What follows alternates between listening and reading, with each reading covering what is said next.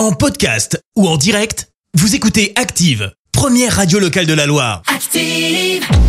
Les détournements d'Active. On fait dire n'importe quoi à n'importe qui. Le best-of.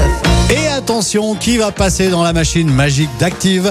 La machine qui transforme les dires de différentes célébrités? Eh bien, aujourd'hui, on va retrouver Nicolas Sarkozy, Nagui et Stéphane Bern. Stéphane Bern, s'il vous plaît, parlez-nous un petit peu gastronomie.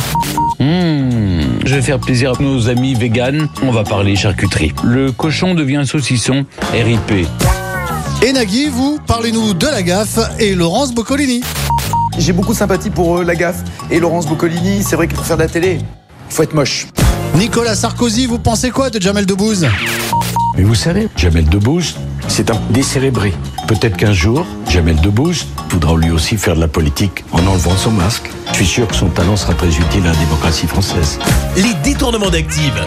Tous les jours à 6h20, 9h40 et 17h10. Et à retrouver également en podcast sur ActiveRadio.com et sur l'appli Active. Merci. Vous avez écouté Active Radio, la première radio locale de la Loire. Active.